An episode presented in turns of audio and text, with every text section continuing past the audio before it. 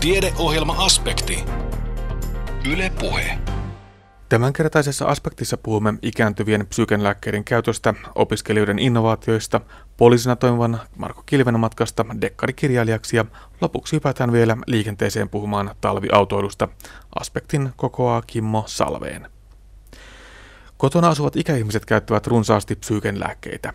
Erityisen ongelmallista tilanteessa on se, että lyhytaikaiseen hoitoon tarkoitettuja uni- ja rauhoittavia lääkkeitä käytetään jopa vuosien ajan. Psyykenlääkkeet voivat aiheuttaa monia haittavaikutuksia, kuten muistitoimintojen heikkenemistä, väsymistä ja kaatumistapaturmia. Iäkkäiden psyykenlääkkeiden käyttöä selvitettiin provisori Maria Rikalan väitöstutkimuksessa. Anna Heikkinen haastattelee. Provisori Maria Rikala, tämän tutkimuksesi mukaan psyykenlääkkeitä käytti kolmekymmentäkahdeksan prosenttia kotona asuvista iäkkäistä ihmisistä. Onko se paljon vai vähän? No aina kun puhutaan luvuista, onko paljon vai vähän, niin pitää tietysti aina peilata sitä, että mihin psyykenlääkkeitä käytetään. Että psyykenlääkkeitä suositellaan tiettyihin mielenterveyden sairauksiin ja sitten myös useisiin muihin käyttöaiheisiin. Aina kun ruvetaan pohtimaan sitä, että mikä on paljon ja vähän, niin on otettava huomioon se, että mihin psyykenlääke on määrätty. Psyykenlääkkeethän koostuu kolmesta ryhmästä, eli siellä on psykoosilääkkeet, masennuslääkkeet ja sitten uni- ja rauhoittavat lääkkeet. Ja näillä kaikilla ryhmällä on erityyppisiä käyttöaiheita, mihin niitä määrätään. Tätä psykoosilääkkeiden käyttöä selittää tällaisten mielenterveyden sairauksien hoidon ohella myös se, että iäkkäillä psykoosilääkkeitä käytetään myös tämmöisiin dementiaan liittyvään aggressioon ja psykoottisten oireiden, kuten harhaluulojen ja aistiharhojen hoitoon.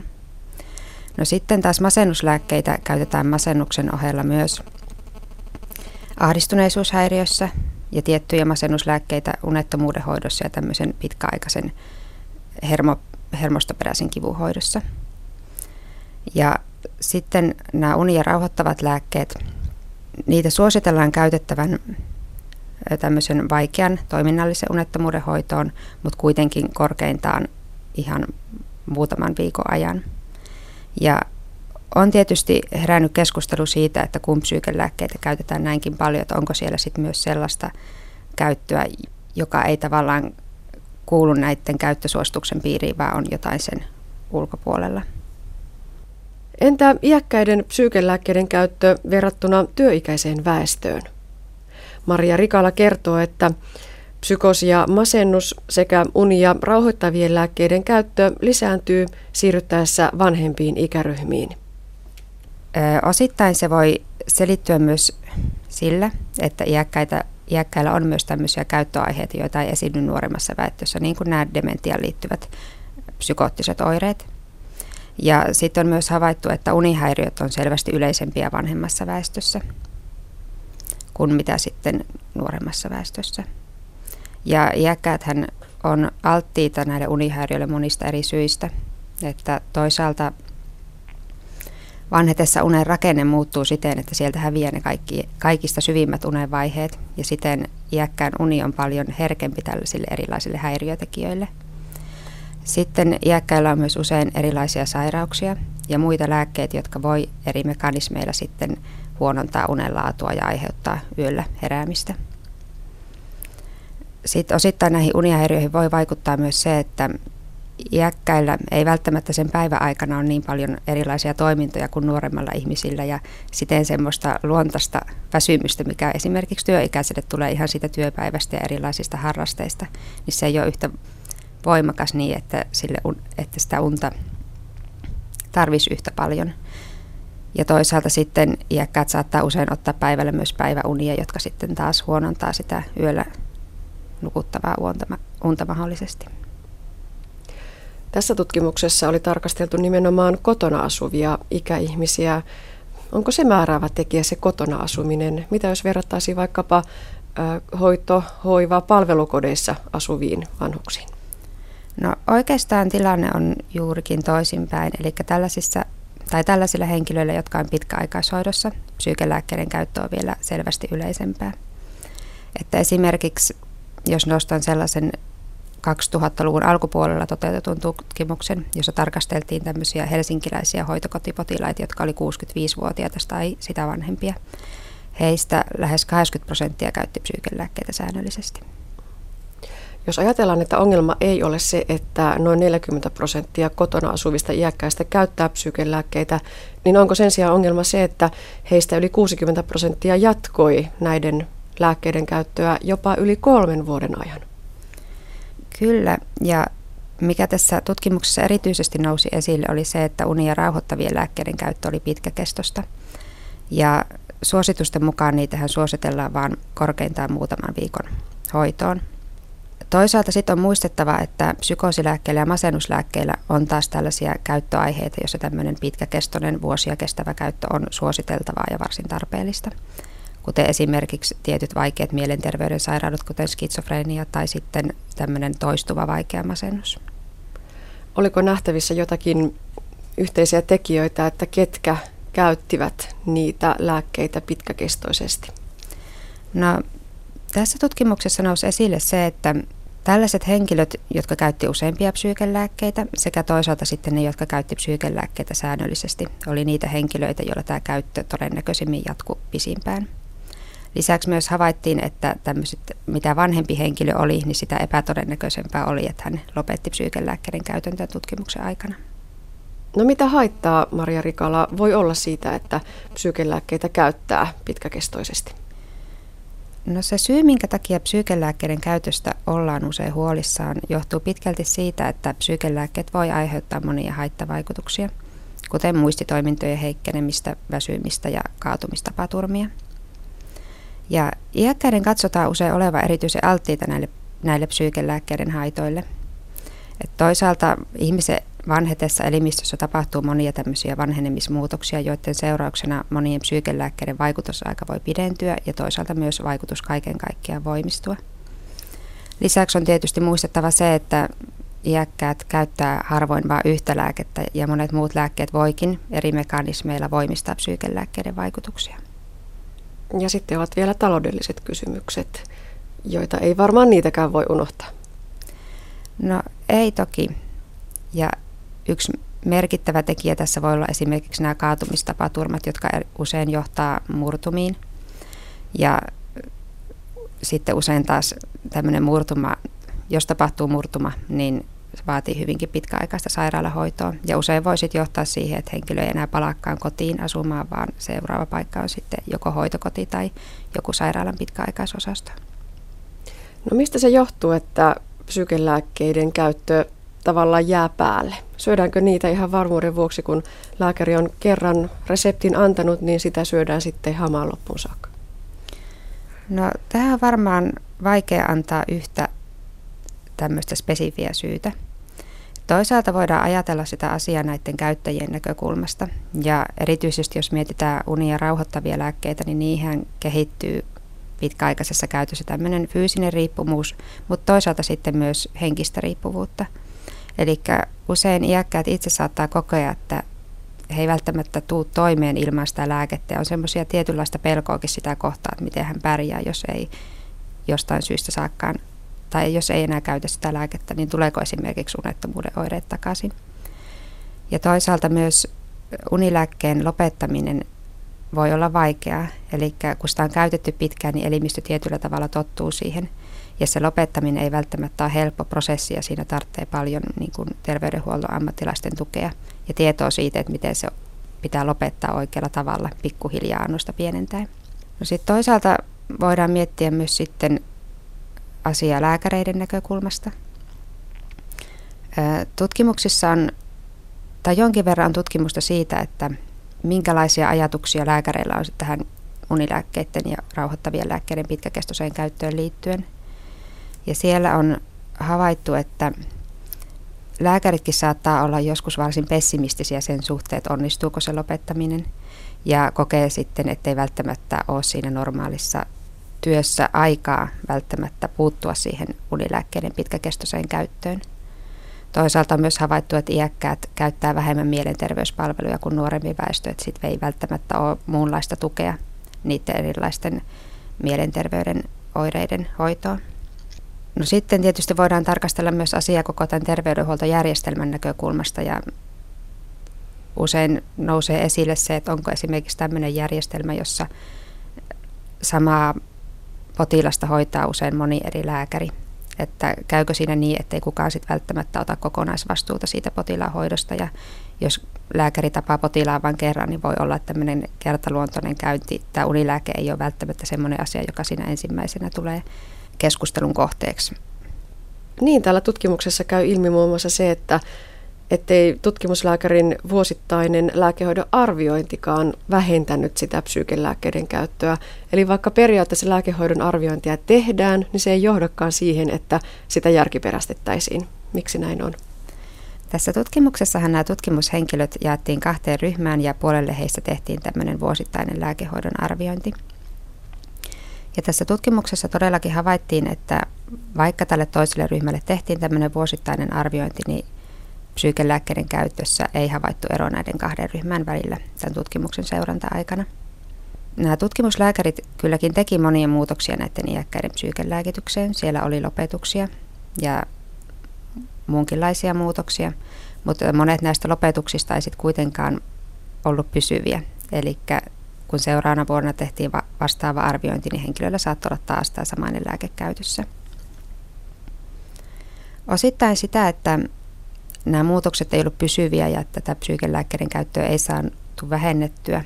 Voi johtua siitä, että nämä tutkimuslääkärit tapasivat nämä tutkimuspotilaat kuitenkin vain kerran vuodessa. Ja voi olla, että tämmöinen esimerkiksi unilääkkeen lopettaminen, jos se on jatkunut pitkään, niin se vaatii kuitenkin huomattavaa tukea ja neuvontaa. Ja silloin erityisen tärkeää olisi se, että siellä olisi myös tämmöisiä seurantakäyntejä ja yhdessä sit lääkärin kanssa se lääkehoito pikkuhiljaa saataisiin lopetettua.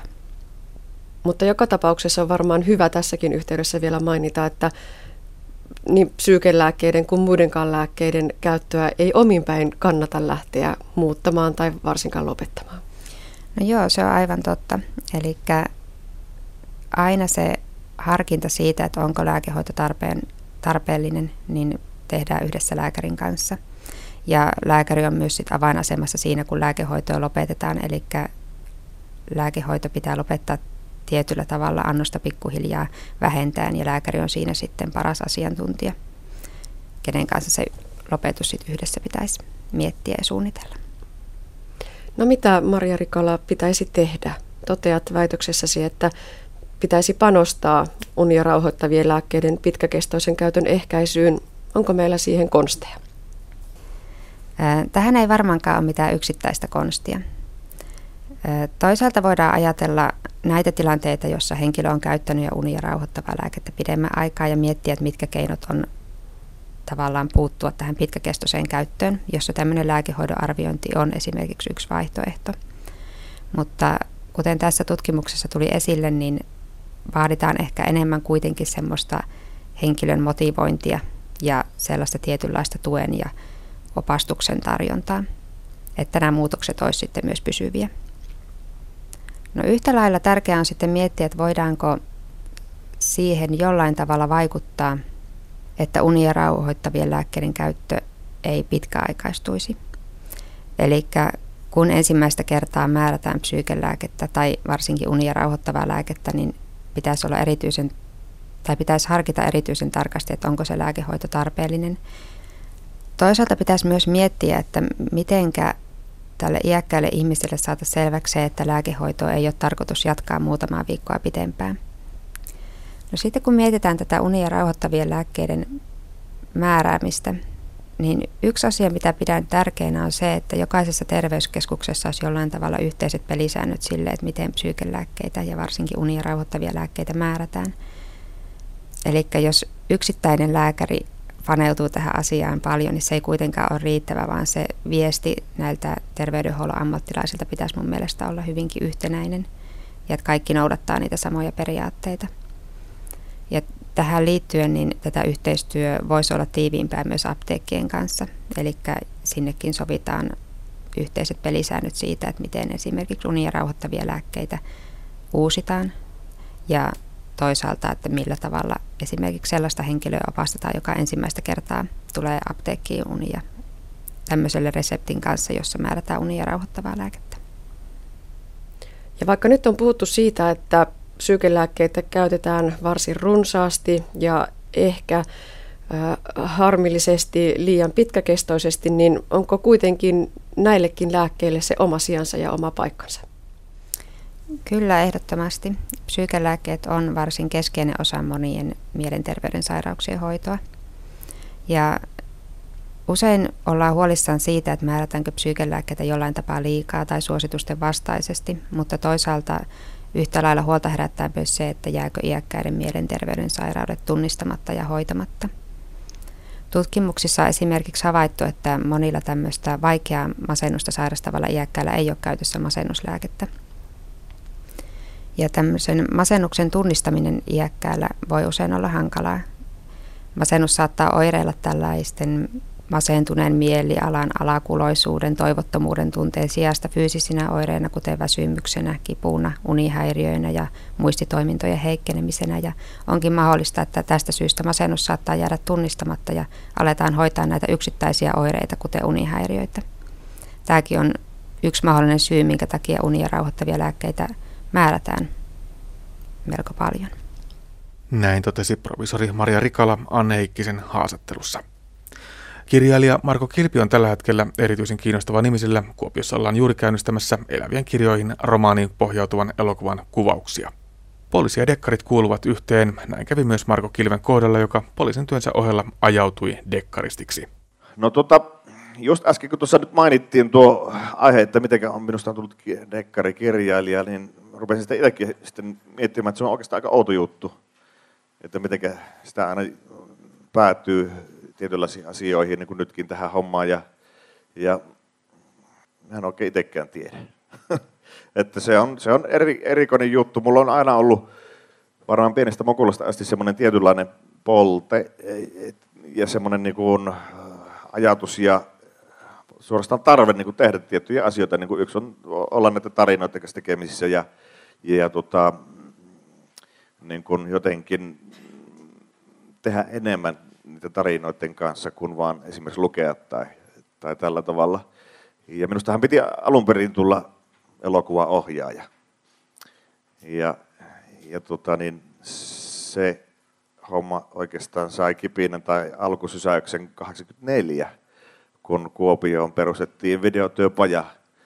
Ja mä olin siinä perustavassa kokouksessa mukana ja se oli jotenkin, muistan vieläkin sen tunteen, silloin kun olin tuolla kansallisopiston tiloissa, oltiin silloin, että kun siellä oli nyt lampuja ja siellä oli joku kamera, joka näytti hirveän hienolta, joku V H S-kamera, tämmöinen järkyttävän kokoinen.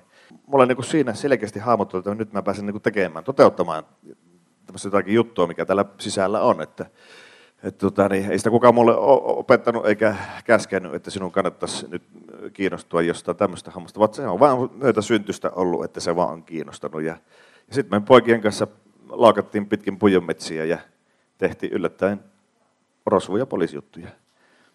Sitten kun oli armeijat käytynä ja, ja, ja piti niinku ihan oikeasti ruveta miettimään, että mitä sitä oikein elämältä haluaa, niin mä ajattelin, että kyllä tämä kortti pitää katsoa loppuun asti. Ja, Ja tota, keskityin sitten kirjoittamiseen, että, että ajattelin näin, että se on se halvin ja helpoin tapa sitten opetella sitä elokuvan tekemistä ja tarinan kerrontaa, että kirjoittaa käsikirjoituksia tuommoisia elokuvia. Hyvin äkkiä joskus yhdeksänkymmentäluvun alkupuolella siellä oli semmoinen tunnin mittainen käsikirjoitus, josta sitten kovasti kiinnostuttiin tuolla pääkirkolla ja, ja tota, se oli semmoinen ensimmäinen kosketus sitten tämmöiseen niin kuin elokuvamaailmaan, että, että tota, nyt, nyt, nyt saadaan oe. oven väliin jalkaa ja nyt tästähän se alkaa. Mutta tota, sitten tulin huomaamaan sen, että ei se niin helppoa ole, koska se alkaa vasta nyt. Näyttäisi vähän siltä. Ja tota, yhtenä aamuna lueskelin sanomalehteen ja sitten katsoin siellä, että oli poliisikoulun ilmoitus, että hae poliisikouluun. Ja mietin, että siinä on kyllä toinen juttu, mikä on aina jostain komman syystä kiinnostanut. En tiedä miksi.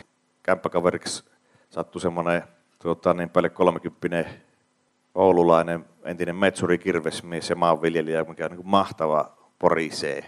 Että se, se jutut oli niin, niin jotenkin luontevia, niin hyviä. Just semmoinen tyyppi, että ihan sama minnekä se tiputetaan, niin sen ympärillä heti on porukkaa. Että tiedätte semmoisia tyyppiä, varmaan tekin tuttava piirissä on, että tuota, jollain on semmoista pillipiiparin vikaa, että ihmiset alkaa heti seuraamaan.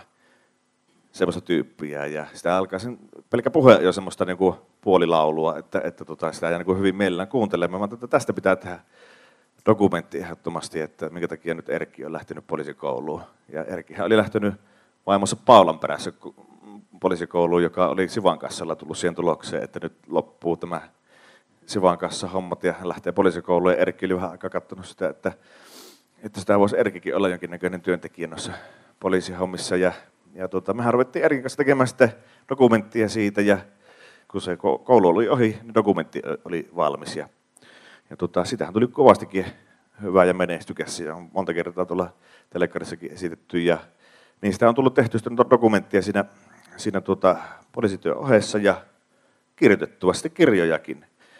Sitten mä aloin kirjoittamaan ensimmäistä kirjaa, sitä Jäätyneitä ruusuja.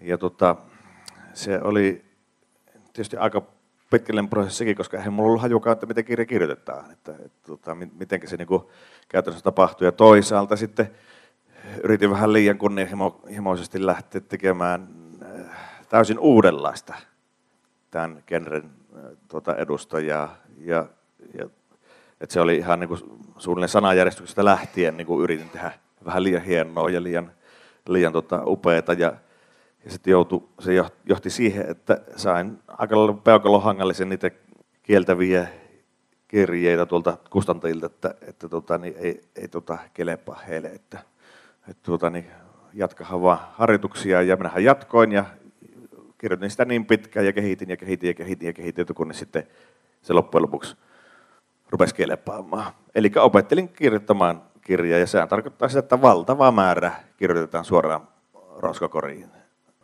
Se lähtökohta taas tuohon siihen Jäätyneitä ruusuja -kirjaan, niin siinä on ensinnäkin, mistä se nimikin tulee, niin tuota, se juontaa ainakin pitkältä kun, kun Palmen murhasta.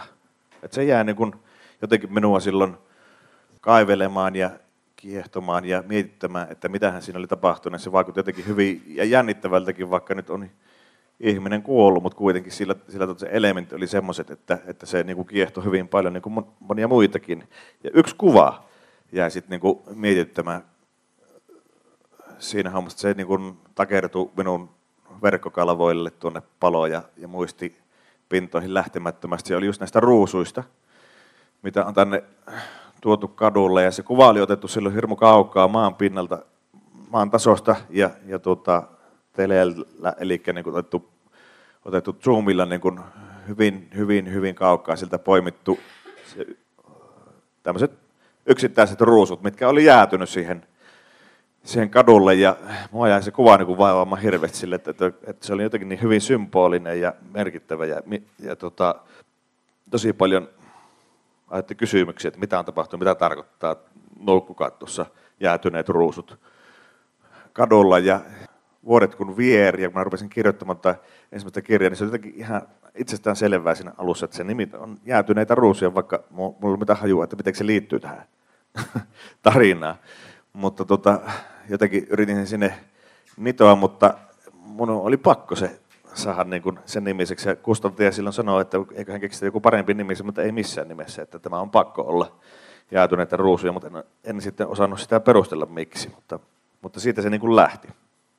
Ja tämä on sillä tavalla aika, aikamoisella hurmoksellakin välillä kirjoitettu kirja, koska tota, siinä oli niin mun mielestä niin kuin tärkeitä teemoja ja tärkeitä asioita, mitkä, mitkä piti tuoda niin kuin esille ja mitä piti päästä käsittelemään. Ja, ja tota, jossakin palautteessahan on sanottu, että siellä saarnataan, ja sehän on se perisynti, ei saa saarnata. Mutta mun mielestä tuohon kirjaan ja tuohon aiheeseen se just nimenomaan käy, ja se pitää olla siellä. Ja tietysti mielipiteitä, ja pitääkin olla siitä, että miten asioita pitää käsitellä. Minun mielipide on se, että se pitää käsitellä just niin kuin se on tuolla.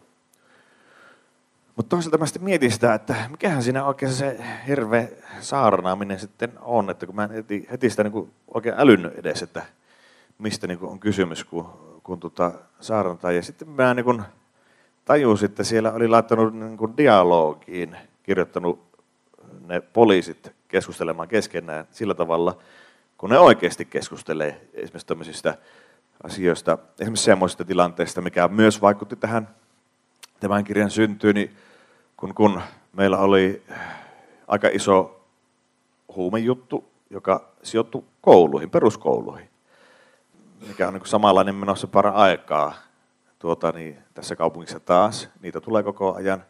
Ja tuota, et siinä oli monta kymmentä alaikäistä lasta. Ja siellä liian usein tuli semmoisia tilanteita vastaan, että et tuota, niin kun pyydettiin vanhempia tulemaan kuulustelutilanteisiin mukaan, niin siellä tuli vastaukset, että en mä kerkeä, kun mulla on töitä.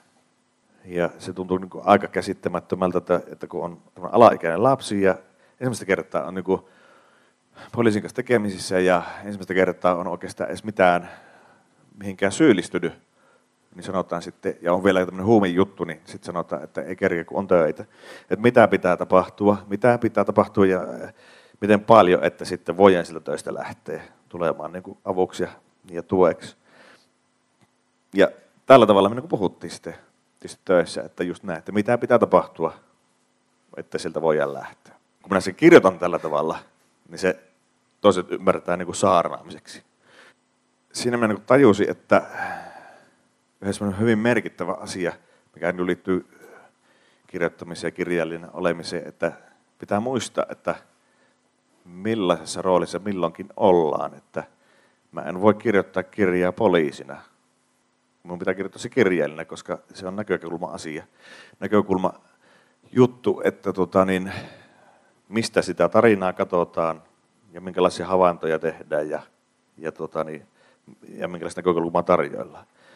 Ja kadotetussa kävi sillä tavalla, että kun oli oikein tärkeitä juttuja, niin siellä kirjoittikin poliisi eikä kirjailija. Ja sen takia sitä tuli, siellä on sitä saarnaavuuttakin. Ja tota niin, sitten kun mä otin tämän asian sitten huomioon seuraavassa kirjassa, että pysyttelen siellä, tiukasti siellä kirjailijan roolissa, enkä lähde niin kuin, tuota, puhumaan tavallaan niin kuin poliisin suulla. Niin heti ensimmäisessä arviossa tuli, että ei sorru saarnaamaan. Sikäli oli oikein huvittavaa huomata, että, että, että se toimii ihan oikeasti, kun muistaa pitää sen näkökulman kirjailijana. Sitten tuli tämä elävien kirjoihin. No sehän oli kaksituhattaviisi silloin alkuvuodesta, että nyt kun ajatellaan, että siitä on jo aika monta vuotta, hyvin tyypillistä, että aina tulee joku perusidea ja lähtötilanne, että, että tota, niin, tuntuu hirveän hyvältä, mutta eihän se heti ole valmis, vaan se pistetään sitten, niin kun kirjoitetaan ylös ja talteen ja ruvetaan keräilemään ideoita kasaan ja siihen voi mennä, mennä hyvinkin monta vuotta, kunnes tota, se on tarpeeksi kompostoitunut se juttu, että siinä on niin paljon materiaalia, että mä mulla on sellainen tunne, että nyt, tämä on, nyt se on tarpeeksi. Nyt mä voin ruveta kirjoittamaan sitä. Mä tiedän, mä tiedän siitä alun, mä tiedän siitä lopun. Se on niin tärkeää. Ja sitten kamalasti materiaalia siihen väliin. Ja sitten alan sitä tekemään. Mä en tee mitään kohtausluetteloita. Siitä ei tule yhtään mitään, koska se ei pysy se tilanne yhtään hallinnassa. Et, et, tota, mä en pääse oikeastaan muutamaa kohtausta pitemmälle, kun se alkaa jo, tulee jo semmoinen monta sivuista juttua. Siitä, mitä se on ja millä tavalla, mitä, mitä se kertoo, ja se, se alkaa muodostua jo sitten niin kuin kirjaksi ja sen, sen niin kuin sisällöksi. Mutta loppu pitää olla tiedossa, koska pitää niin kuin tietää, että mihinkä mennään suuntaan tämä juttu, että missä se maali on. Ja koska aikaakaan ei tämmöisessä elämäntilanteessa niin hirveästi ole, että käydään noissa päivä- ja yötöissä ja sitten neljä ja mukulla ja vaimoakin hoidellaan siinä välillä, niin tota, sitä aikaa ei niin valtavasti ole.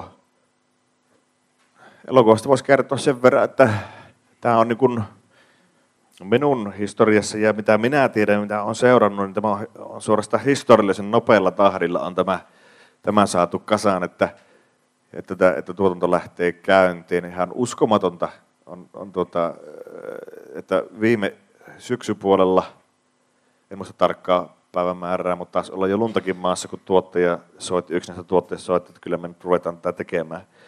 Niin, tota, ihan hyvä, mutta minä vuonna, niin ensi vuonna, että kyllä se ruvetaan ensi nähdä lumilla tekemään, niin että ei tule kyllä keteistä, ei tule valmista, ja, mutta tehdään niin kuin haluatte, ja niin vaan nyt sitten siinä tilanteessa, että, että tota, niin ensi kuussa, melko tarkalleen kuukauden päästä, niin pärähtää kamerat käyntiin täällä Kuopiossa. Tuon kanssa minusta on niin kuin merkillistä, että tuotantoyhtiönä on semmoinen, joka on tällä hetkellä yksi Suomen varmasti kiinnostavimpia niin kotimaisesti kuin ulkomaisesti, koska niiden viimeisin tuotanto on semmoinen kuin Iron Sky, joka on niin kuin mielettömän iso kansainvälinen tieteiskomedia. Siinä mielessä on aika mielenkiintoista, että sitten heidän seuraava tuotanto on täällä Kuopiossa tehty elokuva. Ja on ihan varma homma, että ympäri maailmaa tältä tuotantoyhtiöltä kysytään, että mitä teillä on seuraavana, mitä seuraavaksi. Että me ollaan kiinnostuneita teidän seuraavasta tuotannosta. No, se on tämä juttu. Näin kertoi Marko Kilpi matkastaan poliisista dekkarikirjailijaksi ja viime aikojen kuulumisia kirjansa matkasta elokuvaksi. Puheenvuoro on taltioitu Kuopion kesäyliopiston ja Snellman instituutin järjestämästä Humanismin illat -luentosarjasta. Mitä tapahtuu, kun laitetaan joukko eri alojen ammattikorkeakouluopiskelijoita ideoimaan luovasti ja vapaasti tulevaisuuden liiketoimintakonsepteja? No siitähän syntyy lennokkaita bisnessuunnitelmia muun muassa kattoluomuviljelmistä tai sormukseen integroidusta stressintunnistusanturista. Savonia ammattikorkeakoulussa on kokeiltu uudenlaista tapaa oppia ja kehitetty eri teemoihin liittyviä liiketoimintaideoita mitä erilaisimpien luovien menetelmien avulla. Tähän aiheeseen perehdymme seuraavaksi. Opiskelija Antti-Ville Sivonen kertoo aluksi Kotiluomu-yrityksen toiminta-ajatuksesta. Häntä jututtaa Anne Heikkinen.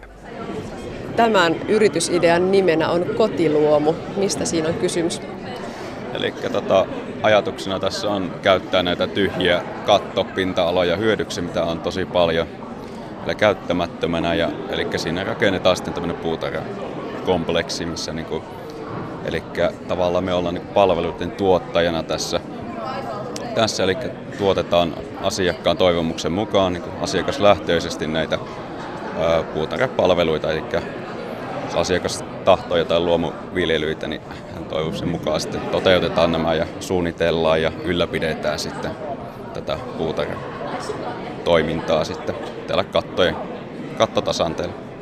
Eli pääasiallinen tätä on ollut nämä kaikki, kaikki talotyypit, eli kerrostalot, omakotitalot pääasiassa. Ja, tota, ja tämähän tietysti onnistuu vain tasakattoisilla katoilla. Että näin. Ja tässä niin kuin pääajatuksena on niin kuin tavallaan, että tuo se maaseutu takaisin tänne kaupunkiin ja huolehditaan tästä ekologisesta, ekologisesta ajattelusuunnasta ja eettisyydestä. Ja, ja tuota, tavallaan niin kuin samalla lisää tämmöistä yhteistä puuhastelua, että ei välttämättä tota, ostopalveluna, että voi tehdä niin kuin ihan itsekin alusta asti, että eikä halua tehdä että tämmöistä yhteistä puuhaa.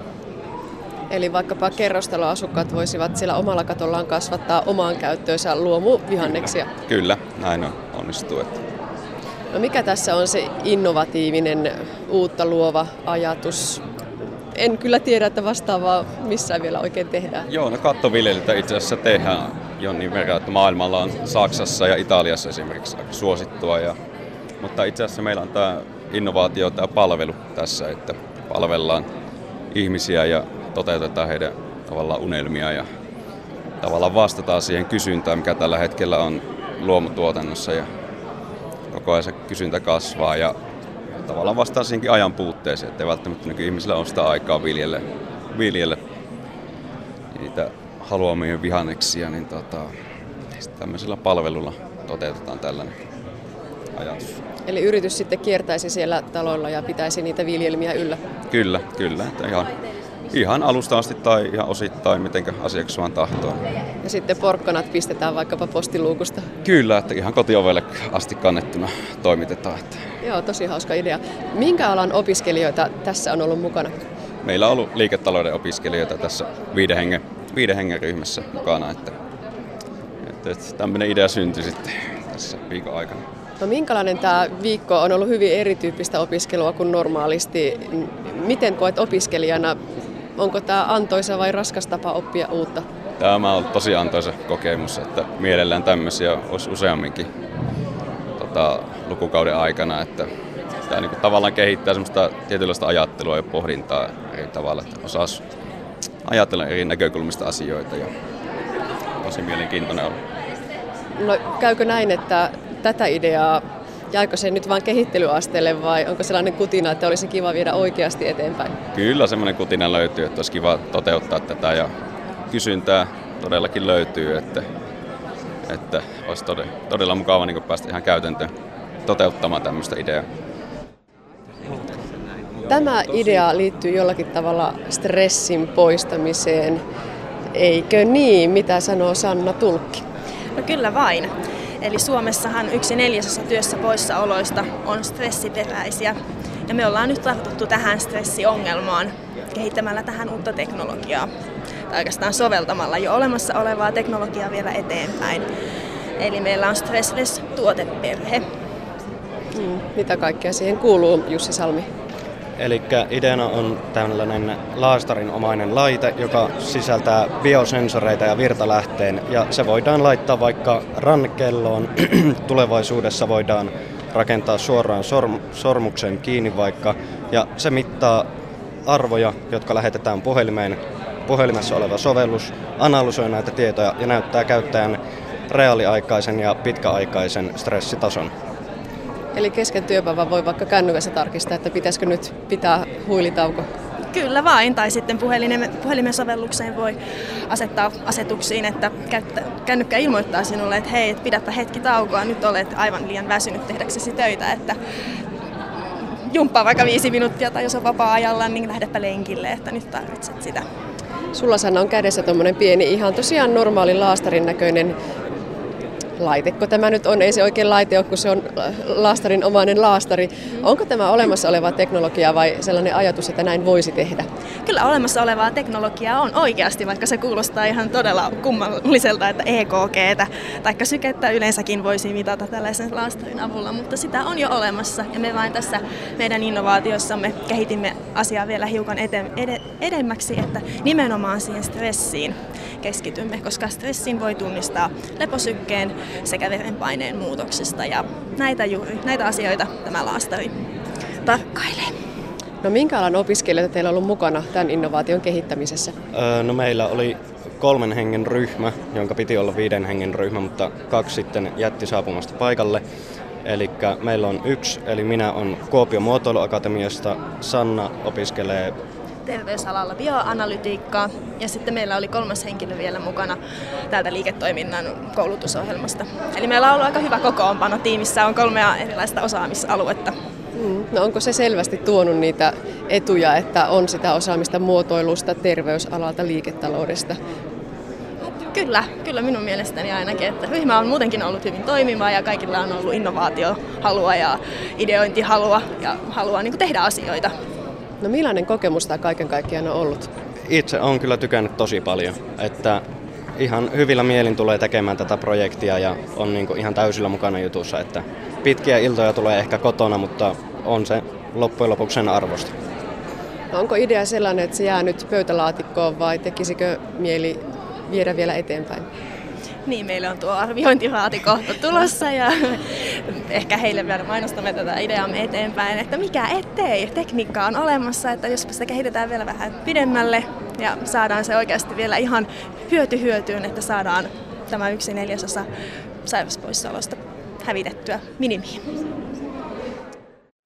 No onko se keskeisin pointti se, että otetaan yhteen eri alojen opiskelijat ja annetaan villisti ideoiden syntyä ja katsotaan, mitä sieltä nousee? No kyllä se oikeastaan on se aika tärkeä juttu ja eikä sillä tavalla liikaa rajoiteta, että sitten opiskelijoilla on, on vapaat kädet tehdä ja ideoida ja sinällähän varmasti rajoitteita on maailmassa hyvinkin paljon, mutta tuota, kuitenkaan se, se ei anneta liikaa estää. Tämä samalla antaa niitä valmiuksia meidän opiskelijoille aidosti toimia työelämän läheisemmin, vähän sitä mallia, että kuinka oikeasti työ, työelämä niin kuin toimii. Että meillä on Savonian tasolla kuitenkin tavoitteena myös tulla työelämän läheisemmäksi. Niin näiden työmenetelmien, näiden tapojen monialaisuuden kautta uskotaan, että myös sitten meidän opiskelijoja sekä meidän opetus niin kuin pystyy valmistautumaan siihen tulevaan muutokseen. Kyllä minä uskon vakaasti, että tämän tyyppinen opetus tulee lisääntymään jatkossa hyvin paljon.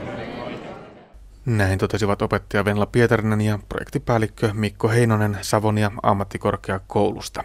Toimittajana oli Anne Heikkinen.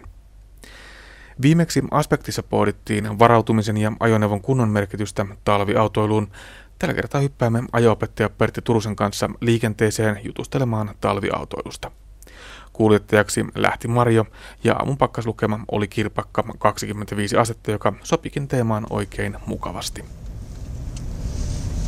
Näissä nykyautoissahan on just, kun nämä on tämmöisiä, tämäkään ei kovin reagoi tähän kohmeeseen, eikö niin?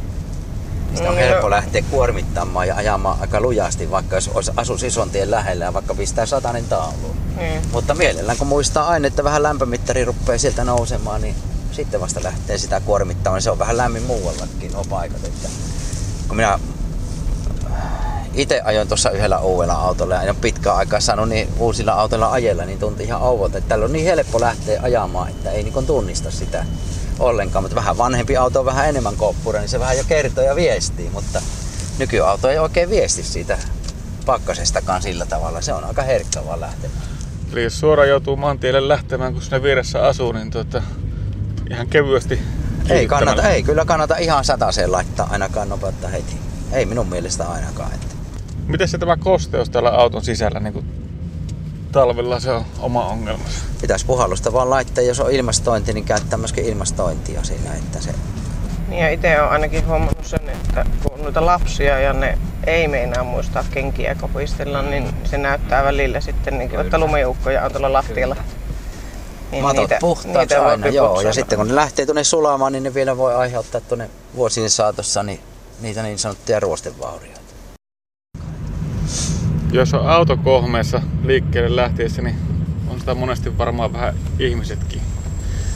Kyllä, Kyllä. on varmaan kuskikin kohmeessa ja nyt kun tämä auto saadaan lämpimäksi, niin kyllä siinä voisi lapasia heittää vaikka poikkeen ja takkia vähän poikkeen, niin kyllähän sitä vähän terävämpänä on, jos sattuu vaikka joku semmoinen kinkkisempi paikka, niin pystyy edes yrittämään sitä, siitä selviytymään. Sitä kun on Turkkiin topana itseensä, niin eihän sitä pysty työskentelemään edes. Tässä ainakin on nastarenkaat näköjään, kun rapina kuuluu. Tässä on viime viikolla ostetut Joo. uudet nastarenkaat.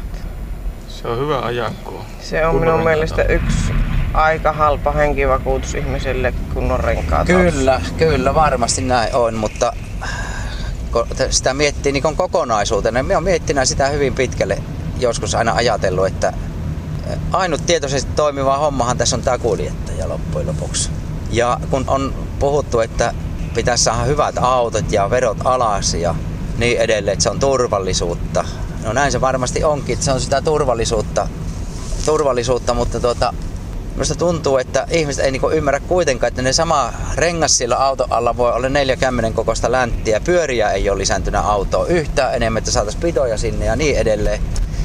Eli olisiko aina sovitettava se nopeutensa oikeastaan niiden olosuhteiden mukaiseksi.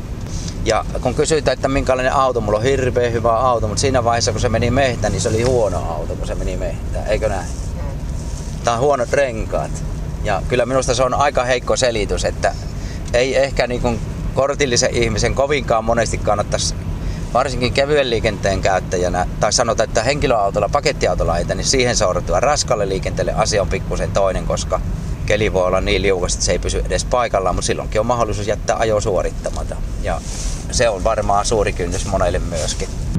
Ei ole kauankaan, kun poliisille oli ilmeisesti joku selittänyt syyksi sitä, kun oli ajanut päin punaisia, että eihän sitä olisi tällä kerillä saanut siihen valoihin pysähtymään. Niin, se pysäyttäminen liikennevaloihin, niin se on aika vanha selitys. Ja nyt varmaan kukaan meistä ei pysty ihan tarkkaan sanomaan, milloin ne vaihtuu, kun ei ole sitä omaa nappia, millä me voisi aina itselleen vaihtaa. Niin sen takia siellä perusliikennesäännössä sanotaan, että noudattava tarpeellista varovaisuutta.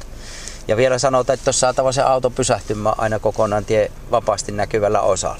Ja minun mielestä siinä on ihan riittävästi vastausta siihen ja silloin kun me on kaksi tärkeää asiaa, eli se tuntoaistin käyttäminen, eli tunnetaan minkälainen pito siellä on tällä hetkellä, minkälaisessa kunnossa on ne renkaat, toisin sanoen, minkälainen, miten liukas on se tienpinta ja sitten katse. Osataan katsella vähän kauemmas. Sillä kun ne on kauan palannut ne valot jo vihreänä, niin on varma juttu, että ne kohta vaihtuu. Niinhän voi lähteä vähän säätelemään sitä nopeutta hittaamaan. Mutta kyllä mä oon sitä mieltä, että kun niissä renkaissa on nastoja ja kulutuspintaa, niin on niillä paljon mukavampi ajaa kuin joo, renkailla, joo. jotka tuntuu kesärenkaalla.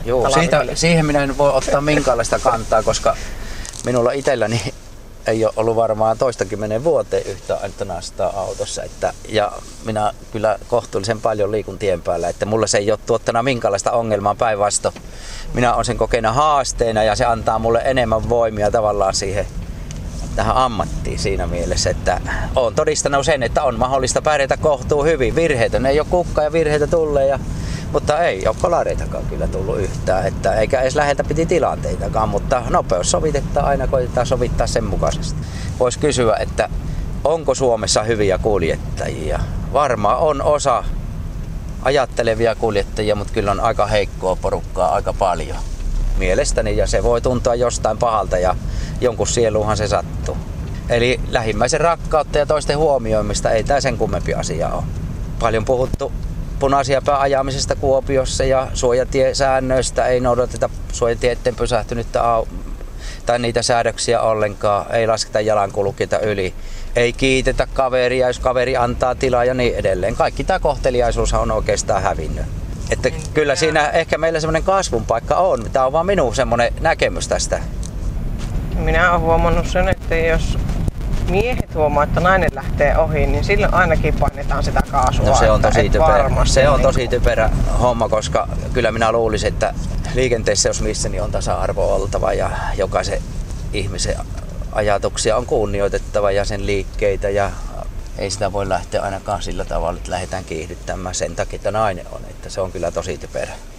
Tuossa liikennevalossa ja risteyksessä, kun joutuu pysähtelemään, niin sitä joskus sitten jää vähän jumiin. Siinä saattaa tulla vähän semmoinen paniikki, että kohta alkaa torvet soimaan ja häviää ehkä se viimeinenkin järjehippu. Siellä painetaan kaasua kovasti sen sijaan, että rauhoitetaan sitä tilannetta. Niin, ehkä siinä vaiheessa, jos joutuu ainakin sen torvisoittajan uhriksi, niin ehkä siinä edelleenkin niin voisi ehkä olla se maltti laskee vaikka viiteen ja pura hammasta ja ei antaa se häiritä ollenkaan. Että hänellähän se ongelma on. Kai tässä lienee itsellään myöskin liikenteessä niin ihan riittävästi tekemistä ja tekee välillä mokia ja niin edelleen. Mutta pääasia, ettei kukaan loukkaantus. Renkaat tietysti vaikuttaa siihen jumin jäämiseen risteykseen, mutta mitenkä sitä voi muuten välttää? Ennakoi sillä tavalla, että siirtää vaikka vähän paikkaa. Eli tarkkailee pikkusen sitä, että missä on parempi pito. Ei aja ihan siinä putkessa, niin sanotussa uraputkessa koko aika. Ja niin kuin täälläkin huomataan nyt, niin tänne on muodostunut varsinkin vähän enemmän, missä on liikennettä, niin yksi semmoinen ura pelkästään, missä kaikki samassa putkessa mennään. Mutta jos sanot, että ajat tuossa urassa, niin se ei pysy siinä urassa. Ja sen takia voisi vähän vaihdella sitä ajolinjaa. Ja sitten vielä, kun siellä on hyviä nastarenkaita, niin kuin tässäkin autossa on, niin se vielä jeesaa niitä nastattomilla ajaneita, koska se myöskin karhentaa tuota tienpintaa. Eli tavallaan se on myöskin sitä yhteispeliä sitten. Mitenkäs sitten nyt kun esimerkiksi tuossa Prisman nurkilla, niin siinähän on totta, parhaimmillaan samaan suuntaan neljä kaistaa, jos kaikki ryhmittymistä kaistat lasketaan mukaan. Mutta urien perusteella niitä ei välttämättä aina ole ihan niin monta. Joo, se, on, se onkin mielenkiintoinen juttu. Ja siinä ehkä varmasti nämä liikennesuunnittelijatkin joskus vois miettiä sitä, että miten se selkeyttäisi kuljettajien liikkumista, että ei tulisi niitä harha-askelia, koska ne urathan menee vähän omia jälkiä siellä. Ja kuljettaja on entistä vaikeampi tavallaan laskea tai miettiä sitä, että onko oikeassa paikassa. Ja sen jälkeen kun vahinko sattuu, niin sitten taas varmaan viranomaiset rupeaa mittailemaan sitä, että kuka on ollut missäkin kohti ja vähän maksumääräystä kirjoittelee sen mukaisesti. Ja ne on hankalia paikkoja, varsinkin silloin kun ne kaistat siellä taipuu. Ja sitä varten tietysti, jos löytää niitä vihjeitä, että lähtee laskemaan vaikka tien reunasta, että nyt minä olen tällä toisella kaistalla, niin siihen kun jättää semmoisen auton leveyden verran tuonne reunaan, niin ehkä se on silloin aika lähellä kohtuus. Ja ylhäällä olevat merkithän kertoo myöskin, että pyrkii sen merkin alle menemään. Ja aina reunasta tai toisesta sitä voi lähteä selkeyttämään itselle. Ja sitten kun laskee ylhäällä montako taulua siellä on, niin jokaisen kaistan päällä on yksi taulu, niin se ehkä selkeyttää sitä. Ja taas tullaan tähän katsomistilanteeseen.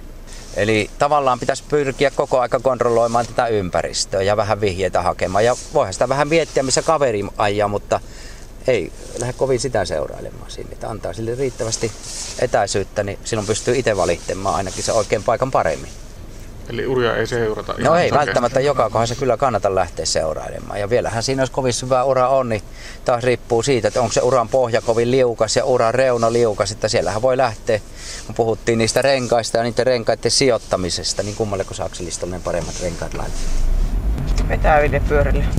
Ei kun takapyörille. Sillä vetävällä ei ole mitään merkitystä sen takia, että meidän ajotaidot, jos mietitään esimerkiksi sillä Etelä-Suomessa tapahtuneita onnettomuuksia, niin ne on aika heikot, voisi sanoa siinä mielessä, että jos siellä on kolmesataa kolaria, mitkä tuli viranomaisten tieto, niin on se julma luku. Ja väittäisin, että siellä on siinä taitokohdassa oltu ja se on pettänä siellä se taito. Että se ei ole ollut siellä vältässarakkeessa, koska niitä ei ole silloin sattunut niitä onnettomuuksia ollenkaan. Ja se, että puhuttiin silloin, että nimenomaan kovissa nopeuksissa ja tuommoisessa ura-ajaamisessa perä kun lähtee irti ensimmäisenä, auto yliohjautuu ja sen jälkeen se karkailee käsistä. Ja ne on aina taakse, että siitä ei kannata ehkä hirveästi edes keskustella. Mites toi pito sitten, niin se voi vaihtua aika nopeasti ja kyllä, aika yllättäen. Kyllä, pitohan voi muuttua. Joka kilometri periaatteessa voi olla vähän erilainen pito ja sen takia se tuntoaisti ja just se tien pinnasta vähän lukeminen ja näkeminen, että millä se näyttää, niin vähän voi vaihdella sitä. Ja nyt kun tässä on, niin kun nyt on, tuntuu tosi hyvältä tämä pito tässä, niin tämähän tuntuu hirmu jämäkältä tämä auto ja semmoiselta topakalta, eikö niin? Silloin se on hiljainen tuo renkas ääni ja kevyen tuntunen, kun muuttuu pitoja.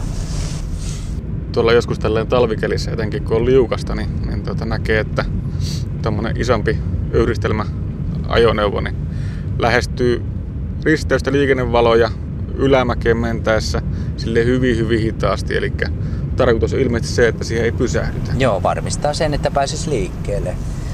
Siihen varsinkin raskas liikenne, kun siellä on vaikka olisi kova pakkanen, niin kova paino päällä, niin renka ja tienpinnan välissä on vesi. Siinä kun tullaan risteyksiin, se hionee hirveän liukkaaksi. Ja nyt jos siellä ei ole yhtään liukkaiden torjuntaa, eli hiekkaa tai muuta, niin ei sitä pääse liikkeelle. Se on sitten ongelma aina se liikkeelle lähtö. Tai sitten autoissa on noita ketjuheittäjiä, mitkä riimua syytää sinne vetopyörän alle tai hiekottimia. Ja sehän taas edes auttaa siihen liikkeelle lähtemiseen. Mutta jos näitä ei ole ja se näyttää liukkaalta, niin se on vaan koitettava liikkeessä pitää, niin silloin päästään lähtemään. Ja eikä ole muiden edessä siellä. Joskus sitten taas näkyy, että se hieno yritys torpedoidaan sillä, että siltä takaa tulevat autot ohittaa äkkiä sen rekan ja, ja tuota, suikkaa siihen liikennevaloihin no se eteen. On, se on sitä ajattelemattomuutta just, että päinvastoin taas jos ajatellaan, että se iso auton kuljettaja pyrkii turvaamaan sen, että se pääsee pois siitä ja ei ole muiden edessä sitten sitä kautta ja tukkimassa sitä risteystä, niin siellä voi olla, että sen takia joutuu pysäyttämään. Kai siinäkin on vaan laskettava viiteen tai kymmenen. Kyllä mä ennakoin aivan samalla tavalla. Jos mä tiedän tai huomaan, että se mäki on liukas, niin en mä välttämättä halua jäädä siihen kyllä, parkkiin. Kyllä. Että jos mä pystyn liruuttamaan sitä ylöspäin, niin mä teen sillä. Kyllä. Nythän sitten toinen asia on tässä niin sanottussa liruuttamisessa, jos sitä niin ajatellaan, niin joillakin tämä taloudellisuus siellä, että kun vältetään pysäyttämisiä, niin säästetään tavallaan sitä polttoainetta, mutta minusta se on taas sitten myöskin tullaan sinne kohteliaisuuspuolelle, että minun näkemys on se, että silloin kun takana on porukka, niin pitää meidän muistaa, että on kohteliasta, että sieltä myöskin muut pääsee tulemaan tavallaan. Vielä näistä uusista autoista sen verran, kun siellä on hienoja jarrujärjestelmiä, eli lukkiutumattomat jarrujärjestelmät, ne on tosi hyvä, mutta ei se suinkaan lyhennä jarrutusmatkaa välttämättä. Se voi olla kaksi kertaa pitempi kuin tönkköjarruilla jopa jossakin näissä tosi liukkailla. Kun on tosi liukas, niin ei siinä ole jarruja ensinkään. Sitten taas kun mennään kuivalle asfaltille, niin se on kaikkein parhaimmilla A P S ja sehän lyhentää, koska rengas ei pääse sulamaan eikä se mene lukkoon. Että kyllähän lukoton jarrutustapa paras on, ihan varmasti, mutta silloin kun meillä on jonkunlainen semmoinen hätätilanne, niin silloinhan se lähtee siitä, että seistään kunnolla, että saadaan törmäysvoimalta huippu poikkeen. Itse on sitä mieltä, että jos minun kyyvissä on, niin yleensä se turvavyö on kiinni. Joo. Onpa se sitten eessä tai takana. Joo, se matkustaja. Niin... Kyllä, ei se kannata lähteä edes liikkeelle siitä, minä en kanssa lähde. Ja sitten sanotaan, että meillä on aikoinaan, kun lapset pieniä, niin tota, minä sitten kerran kokki, niin minä aina pistin ne huutohan se on, mutta aina on parempi kuin ääntä on. Esimerkiksi pojalle tein sitten kerran pihasta, läksin takaperin tielle päin menemään, en laittanut kiinni. Se itse vaati sen, että se pitää laittaa. Kyllähän ne oppii äkkiä. Nyt lähdetään tästä tuonne moottoritielle. Marjo kiihittelee tonne. Hirmu paljon puhutaan tosta, että tämä moottoritielle liittyminen niin tuottaa tuskaa. Toiset liittyy liian hitaasti, toiset ei pidä sitten taas semmoisia välejä, mihinkä pääsisi liittymään. No tässä varmaan on ehkä muutama semmoinen tärkeä kohta. Niin on, ensimmäinen on toki se, että meillä on, korostan sitä, että kelihän se on sellainen, mikä on otettava huomioon, että ei karkuta tuossa liittymistilanteessa sitä autoa, jos ei oikein täysin onnistu joskus. Ja, et nopeus sen mukaisesti ja sellainen vaihde, että se auto tarvittaessa vähän niin kuin kiihtyykin, jos se on yhtään mahdollista. Kiihdytyskaista alussa se vilkku on hirveän tärkeä laittaa päälle, koska se kertoo, että minä haluaisin tulla. Ja nythän siellä näkee paljon ihmisiä, mitkä ei osaa vilkkua käyttää, ei laita ollenkaan vilkkua. Tai laitetaan sen jälkeen se merkiantolaite, kun ollaan jo siirtymässä. Eihän siitä ole mitään käyttöä ennen, koska muille meidän on tarkoitus viestiä, että haluaisin tulla, että laske minut siihen. Ja sen lisäksi, että jos siellä on useampia autoja, niin ei aita toisessa kiinni. Edelleen taas se välimatkan pitäminen. Silloin se vetoketjuperiaate tuntuisi toimivan hyvin, jos vaan myöskin päätiellä on ne välimatkat, niin se aina toimii, sinne päästään ja se on sitä toisten huomioimista. Ja sehän toimii raskaalla liikenteellä ihan loistavasti. Ja miksi se toimii, niin sen takia toimii, että tämä päätien liikenne, useimmiten nämä henkilöautoihmiset, niin pelkää, että se tulee eteen. Ja näähän siellä ei saa toimia. Eli tavallaan se on niin kuin semmoista pakkokohteliaisuutta. Minä en pidä sitä kohteliaisuutena, vaan pakkokohteliaisuutena, että ne luulee, että tullaan. Niin sama pitäisi olla periaatteessa, että vilkun merkitys kasvas ja tiedottamisen merkitys, että sitä oikein käytetään, mutta myöskin huomioidaan, että hän haluaa tulla, niin lasketaan tulemaan. Eikä lähetä toiselle kaistalle välttämättä, monesti se on vaan hirveän vaikeaa löystää vähän sitä oikeaa jalkaa, nostaa ylemmäksi. Eli pikkasen vaikka keventää kaasua, niin silloinhan se lähtee tulemaan. Sehän sitä yhteispeliä. Ja sitten voi olla vielä joskus, kun on lunta tullut, niin ei ole edes aurattu näitä kiihdytyskaistoja kunnolla tuonne, että kyllä siellä on niitä tekijöitä olemassa, mitkä on syytä. Taas tullaan katsomiseen, eli siihen näkemiseen, että katsotaan onko puhasta, onko sulla vapaata tilaa täällä tulla ja niin edelleen. Just se, että se ei toimi, jos sinä lirrutat sieltä sillä kolmekymmentä neljäkymmentä vauhdilla, kun toiset ajaa siellä sitä kahdeksankymmentä ja sata, niin ei niinku, vaikka kuinka hyvä tämmönen perusauto olisi, niin et sä siihen väliin pysty pääsemään sitten. No siitä päästäänkin siihen turvaväliin, no, niin. Mikä varmasti onko siellä riittävä? Helsingissä oli. Onko niin kuin... riittävä nyt? En minä tiedä. Ei ole riittävä nyt. Se on neljä sekuntia, sanotaan neljä sekuntia tai vähintään kuivalla kelillä, mitä sun mittari muutat, muutat metreikseen, niin se lähtee siitä. Ja silloin se antaa sen edun. Joku sanoi, että aina tulee väliin auto, niin tuleekin. Sitä varten se on, koska ohittaja tarvii sen tilan. Sitä vartenhan se on aina. Ja se matka ja ajan käyttäminen, minkä sinä samaan matkaan käytät, rupeat ottamaan kellolla ja toisella tavalla toisena päivänä, niin se on aika mitätön. Se vaan tuntuu siltä. Ja nyt jos täällä jotakin lähtee tapahtumaan, niin meillä on mahdollisuus ajaa tätä autoa vapaaseen tilaan. Se antaa muutaman sekunnin meille aikaa ja ongelmat on poistunut. Eli tullaan taitokohtaan, jolloin me voidaan ottaa se hyvä taito, jos se on jemmassa siellä. Muiden tekemien virheiden kautta tavallaan käyttää. Ja tää on suurin puute. Ja sitten toinen puute, ettei osata katsoa tätä. Eli aina kun jarrutat, niin katso peilit. Ja se on sekunnit mielestäni on helppo laskea. tuhatyksi, tuhatkaksi, tuhatkolme, tuhatneljä. Se on siinä. Miten sitten tuo maantieajo talvella, kun mennään tuonne maantielle, niin siellä tota, ainakin tuo ohitteleminen vaikeutuu. No joo. Kymmenen kertaa ohitettavan nopeus olisi semmoinen nyrkkisääntö, että sen verran pitäisi olla ainakin sitä tyhjää tilaa siellä edessäpäin. Ja jos se ohitettava ajaa sitä kahdeksankymmentä, niin ainakin kahdeksansataa metriä. Ja se, ettei ajeta toisen imusta lähetä, koska silloin ei ole näkyvyyttä, lähdetään riittävän pitkältä, jolloin me pystytään myöskin palaamaan takaisin omalle puolelle tarvittaessa, jos tilanne kerran muuttuu. Nopeusero on kovin pieni, niin kannattaako sitä lähteä edes tekemäänkään? Tähän sanotaan, että semmoinen viisitoista kaksikymmentä kilometriä ainakin nopeusero pitäisi olla, jolloin siitä on jotakin hyötyä. Ja minulle eräs viisas kouluttaja silloin, muistan tämän asian vuodelta seitsemänkymmentäviisi, niin hän sanoi, että ohitus on aina silloin turha, jos et ole kahden minuutin päästä pienenä pisteenä taivaanrannalla menossa. Ja kyllä minä sitä ajatusta on koittanut noudattaa. Ei tosi aina onnistu, mutta kuitenkin. Eli sitä ohituksen järkevyyttä kannattaa kyllä miettiä, mutta sitten jos ei ole ohi menossa, niin turha jäädä myöskään siihen edessä aivan puskurin roikkuun. No ei missään nimessä, koska annetaan muille se mahdollisuus kuitenkin ohittamiselle, eikö niin? Ja sitten tietysti jos ei pysty ajamaan, niin on varaa ottaa vähän reunempaa ja laskea ohi aina. Se on sitä yhteispeliä ja kohteliaisuutta ja ei kai näihin liene yhtä oikeaa sääntöä olemassa. Että... Sitten talvena on riesana maantiellä jotenkin tuo pöllyävä irtolu, niin siitäkin huolimatta niin aika yllättävänkin harvoin näkee näitä takasumupaloja päällä. Kyllä, sitä vartenhan ne on, silloinhan niitä voi kyllä käyttää ihan ehdottomasti. Että se on paljonkin kolme kertaa kirkkaampi on normaali takavalo, niin se jo näkyy paljon kauempaa. Ja kova lumipöly ja sitten mikä siinä ehkä vielä kaikkein tärkein, niin jossain voi, voisi vaikka pysähtyä ja vähän kahtoa, että ensinnä, että ne on ainakin kunnossa ja toinen, että vähän lumia rukkasella pyyhkäistä pois sieltä. Voi olla joskus, että ne on muurautuna aivan umpeen, että siellä ei näy edes takaisin sumuvalokaan. Näin meille kertoi Savon ammatti- ja aikuisopiston ajo-opettaja Pertti Turunen. Lisää talviautoilua ja muut tämänkertaiset Aspektin aiheet nettisivuillamme osoitteessa kantti piste net kautta aspekti.